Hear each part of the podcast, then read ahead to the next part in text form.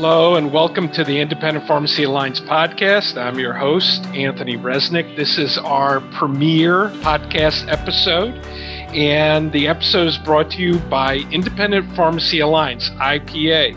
IPA is a trade association and buying group representing 3,700 independent pharmacies, leveraging buying power to help pharmacies access pharmaceuticals at the best prices. IPA now serves 3,700 independent community pharmacies across the United States and offers a comprehensive third party help desk, legislative advocacy, and continuing education.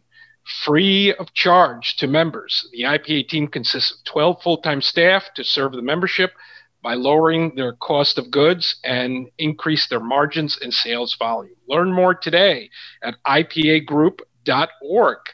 And I'd like to welcome my very first guest to my very first podcast, Tony Minniti, who is a pharmacist and pharmacy owner. He owns Bell Pharmacy in Camden, New Jersey. Bell Pharmacy has been open since the 1930s in Camden, and we're going to talk to Tony about some leading industry trends, we're going to tackle pharmacy benefit manager reform. And we're going to talk about something that Tony's really an expert in, which is all the new vaccination issues uh, for pharmacists to follow. So, Tony, welcome to the show and thanks for being my first guest. Thanks for having me, Anthony. It's quite an honor. I hope this is the first of many in the series. I, I, hope so too. And Tony, it's an honor for me to have you on. You're an unbelievable person. You've done incredible work. You've been recognized in the field of pharmacy. You've really done some incredible and forward looking things for independent pharmacy. And I can't wait for our new listeners to hear some of the things that you've been doing, some of the things that you've been working on. But before we get started, I wanted to ask you tell us a little bit about yourself, tell us a little bit about your personal and professional background, and give us some of the history of Bell Pharmacy. Sure, I guess we could start off with me. I'm a 1993 graduate of Philadelphia College of Pharmacy and Science. Uh, now it's USP. I came to work in Camden at my grandfather's drugstore when I was 14 years old in 1984, and I've been there ever since. I was an elected official in my hometown of Cinnaminson for 16 years. I did four one year terms as mayor, retiring uh, in 2018. And after a little bit of time off, it was great to be able to refocus all my energy on our business, Bell Pharmacy, of course, but also to improving uh, the condition of independent pharmacy in general. You know, in politics, you learn a little bit about process and a little bit how things are done. Yes, I do know how the sausage is made, and now it's it's great to be able to put those life's lessons to work for improving our profession. Tell us a little bit about Camden. A lot of listeners may not be familiar with Camden, New Jersey. Camden, New Jersey has a lot of unique challenges and really rich history. It's overcome a lot, many years. But give us an idea about Camden, the role that you've played with patients, the local community, and some of the local activist groups and healthcare organizations at Camden. Sure. I'd hate to compare it negatively, but think of a smaller version of Detroit. And that would be a very good parallel to the type of city and the challenges that Camden has experienced. Our city is known as the Invincible City, and to continue to emerge from where it has been, I think it's an apt name for our city and for the spirit of the city and those that are there every day. It's typically gotten a little bit of a bad reputation in the press where they like to dramatize and highlight the very negative. But the one thing about Camden is Camden views itself as a family. I've never experienced a more passionate about their city, a group of residents. I've never experienced residents who are so supportive of their local businesses because they view local businesses, and that feeling is mutual, at least in our case, as we're a family and we don't care what people outside of Camden think. We know what we think and we define us. So that's the spirit of the city that really never gets communicated out there. Uh, and it's why I love and I'm so committed to the city and, and to the residents themselves. You know, one of the things that we've discussed, and it's become a, you know, something that we see more and more of these days, and CNN has most recently highlighted the challenges of what's being called pharmacy deserts, particularly in these urban communities. And most of the description of a city, when we think of a city like Camden, we think it is, of it as very homogenous as opposed to very diverse.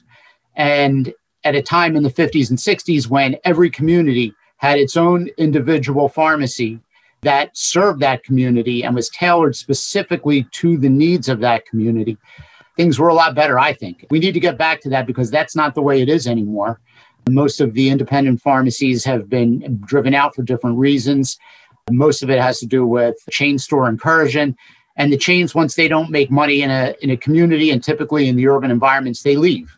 And now who is taking care of them? And again, this critical situation that's been caused of pharmacy deserts was really I don't want to say highlighted, but it, the spotlight was shown on how difficult it's becoming in the urban communities without having that neighborhood pharmacy in each of those individual neighborhoods.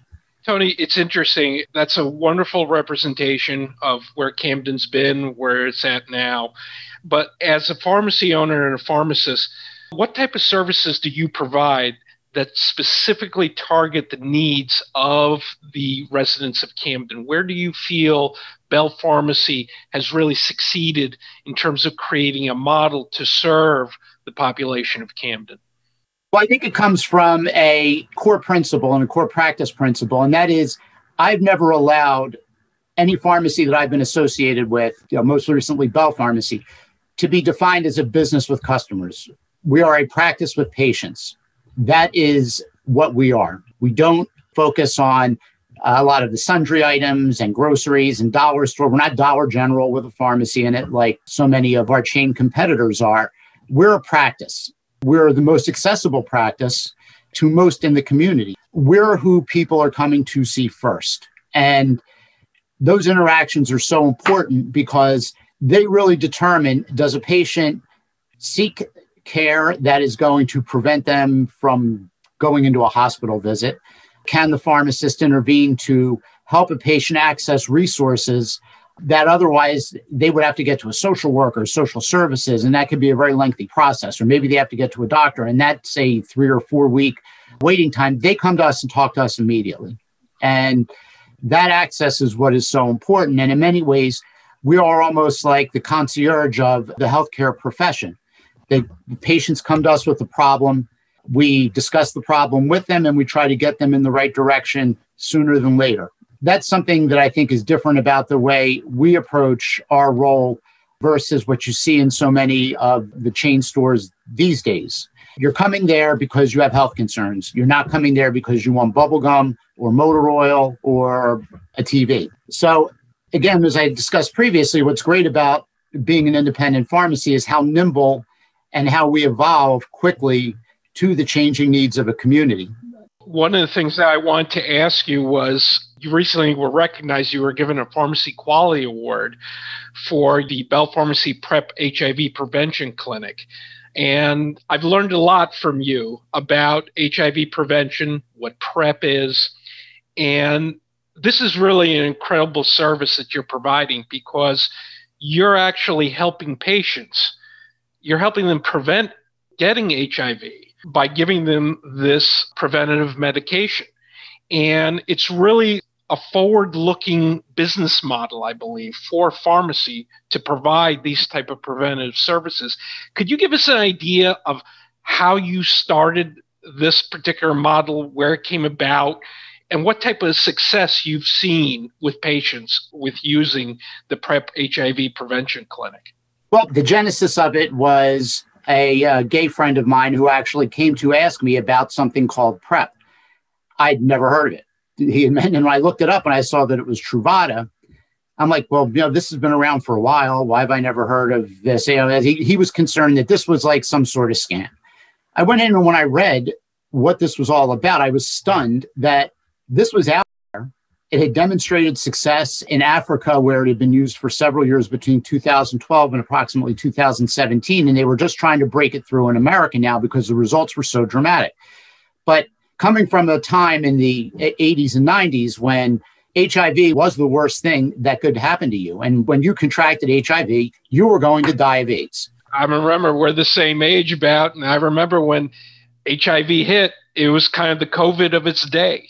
Correct. And you know, nobody ever really came up with a vaccine for it. Nobody came up with a cure. It was about managing and extending quality life years. That was how they used to discuss it back then. Now, what if you could prevent the transmission? And Here you had a product that, for all intents and purposes, when taken every day, worked almost like a vaccine.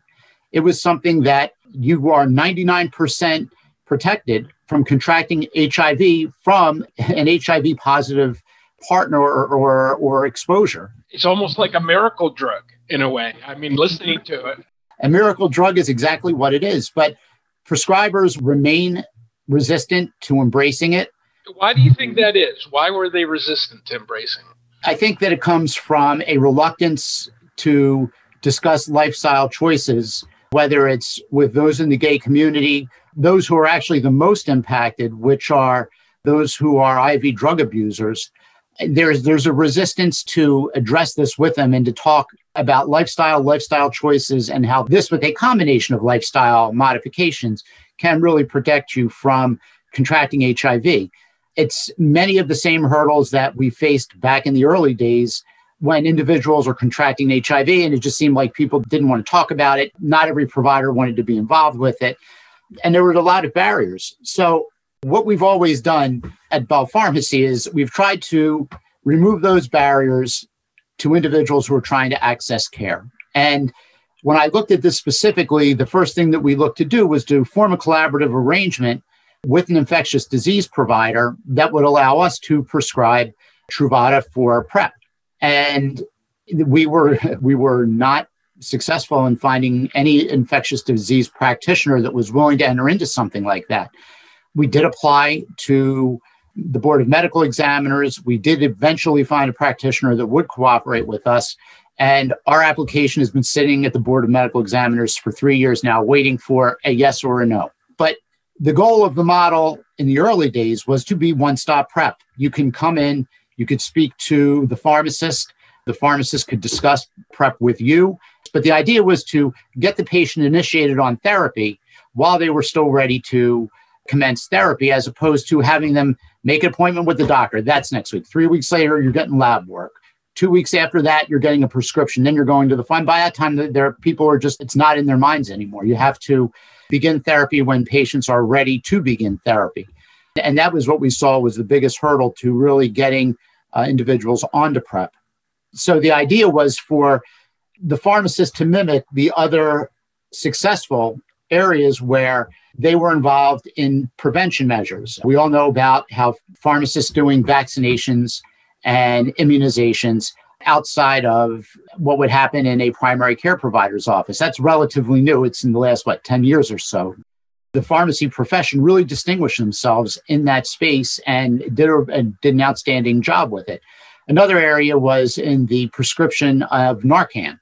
Uh, again, another preventative treatment where pharmacists were able to dispense directly to patient within some clinical parameters and legal parameters with standing, you know, some had standing rules. We had a collaborative agreement before a standing order from the Department of Health, and it allowed pharmacists to dispense directly to patients. And what this basically did, Anthony, was it pharmacists, again, as who the patient is coming to see first, you have that unique ability to interact and to help them make that decision to protect themselves and to protect others by getting them on preventative therapy. When patients come in and we see that they're receiving opiates, there's an opportunity there to have a discussion. Now, obviously, not everybody that's coming into a pharmacy is suffering from opioid use disorder.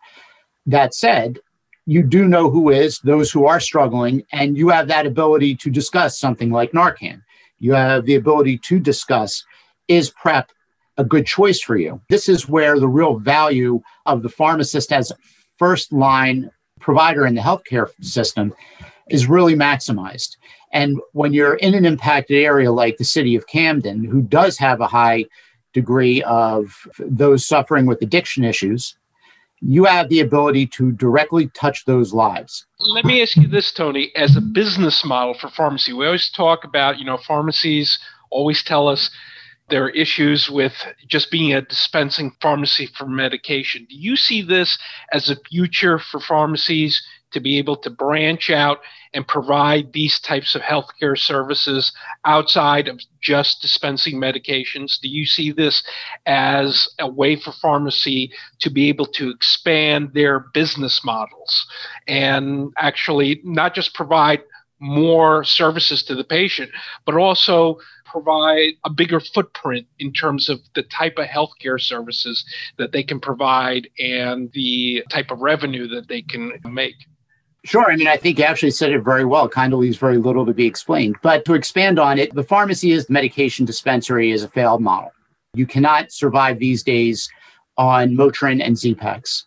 In fact, these days you can't even survive just handling the basic blood pressure medications or cholesterol medications. The competition from the PBMs who have the ability to direct those patients away from Amazon Pharmacy, from the Walgreens or CVS down the street, you're continuing to fight over a smaller and smaller and smaller piece of business.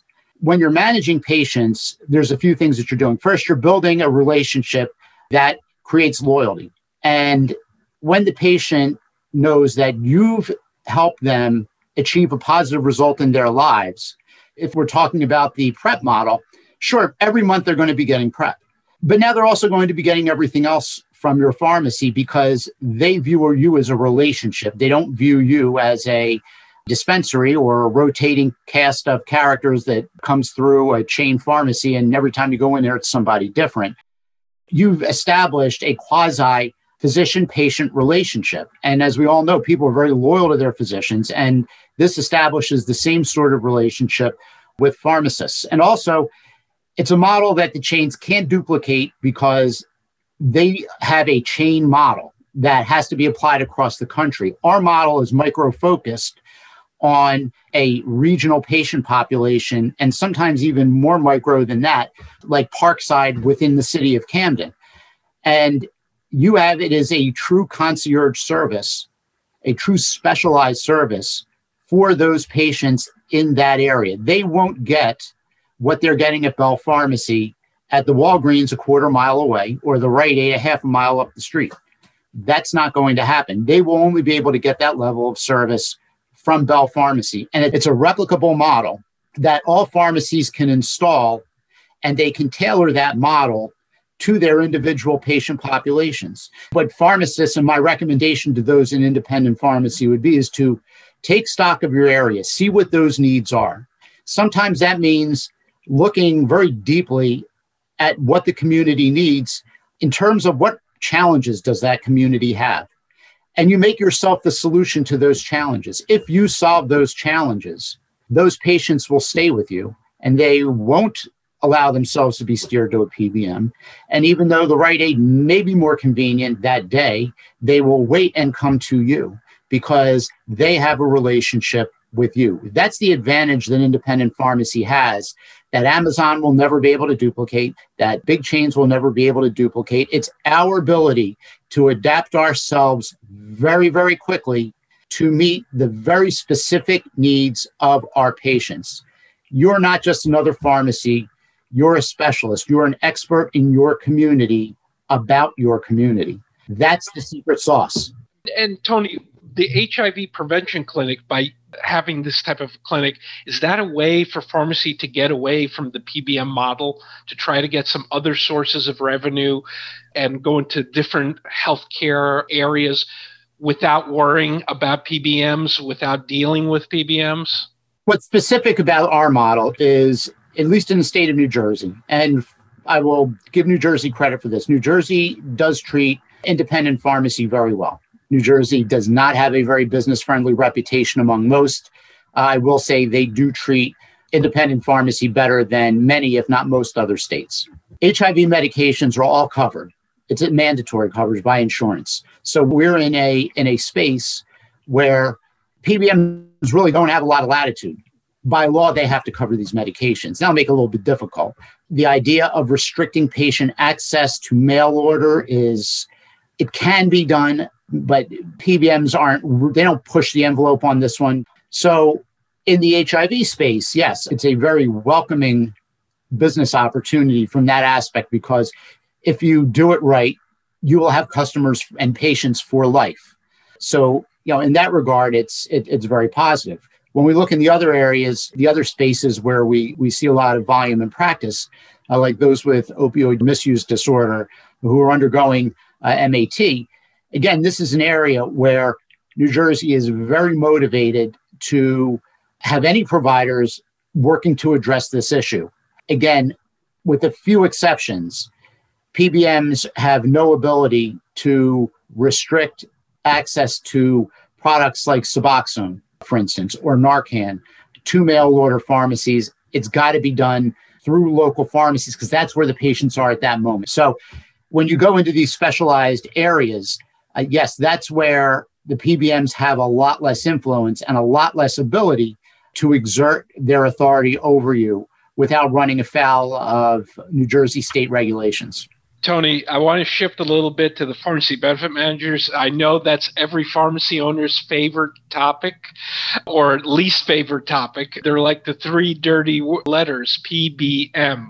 But tell me a little bit about when you're working and you're trying to serve your patients and the PBM is reimbursing you below your acquisition costs, and you're filing these appeals, and you're busy trying to serve patients to prevent HIV. You're working at the PrEP clinic, and you're getting audited. You're getting reimbursed below your acquisition costs. You're trying to run your business and serve your patients.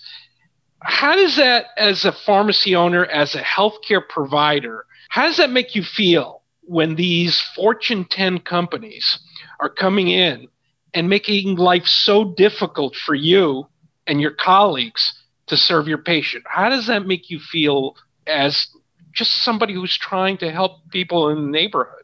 Well, I'll preface what I'm going to say by saying, if I haven't already, I'm sure when this gets out there, I'm going to see a whole lot more audits because of my stance on PBMs and uh, being out there and vocal about the real story with uh, pharmacy benefits managers. Listen, they're there for one reason they're there to make money for them. They're not there for patient care. They're not there to save anybody money. They worry about making money. They make their money. That's why they're where they are. That's why, while everybody else suffered during COVID, they did very well. That's why you know there are all the vertical integration that we see where PBMs are purchased by massive corporations like Walgreens and CVS and Rite Aid all have their own PBMs. They all understand that as the rules have been written, the PBMs are untouchable, and that is the pot of gold in the healthcare system. And you've got to have a piece of that because they determine everything. And it was all couched with this idea of savings for the patient. Well, I think we've learned that that's not true. And you keep saying you're saving us money, but somehow we're never really saving money. We're seeing businesses being put out of business and they're really creating a healthcare system that's nothing more than a shopping mall, for lack of a better term. That's a really good way of putting it. Whereas you once had specialty shops that catered to all different customers, no, you've got one option now because the chain stores have different names. They're all the same. Sure. What logo do you like better? And that's really all that it is. And that's becoming more and more patients only options. We got to get away from that. Healthcare is affected again at the micro level. The PrEP clinic is what's going to end HIV. Independent pharmacists being involved on the ground in the communities they serve, that's what's going to help address the opioid crisis. That's where we win these battles. And that's where we improve health. That's where we save taxpayers money. That's where we show value to the insurers. That's what all this is about. You know, Anthony, what we've tried to do is in the old days, we I used to do what we call chasing prescriptions. Go out there, we try to bring people in. You have different promotions, or you know, you have tchotchkes that you hand out, promotional items. You're trying to get people to keep coming in the stores.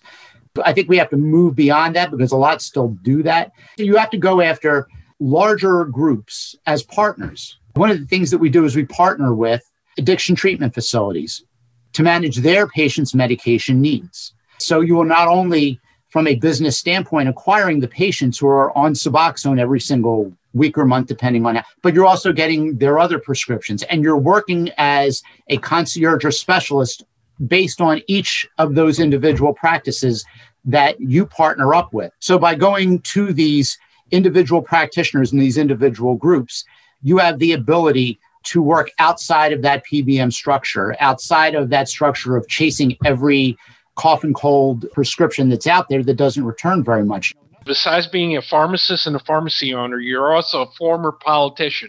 You were the mayor of Cinnaminson, New Jersey.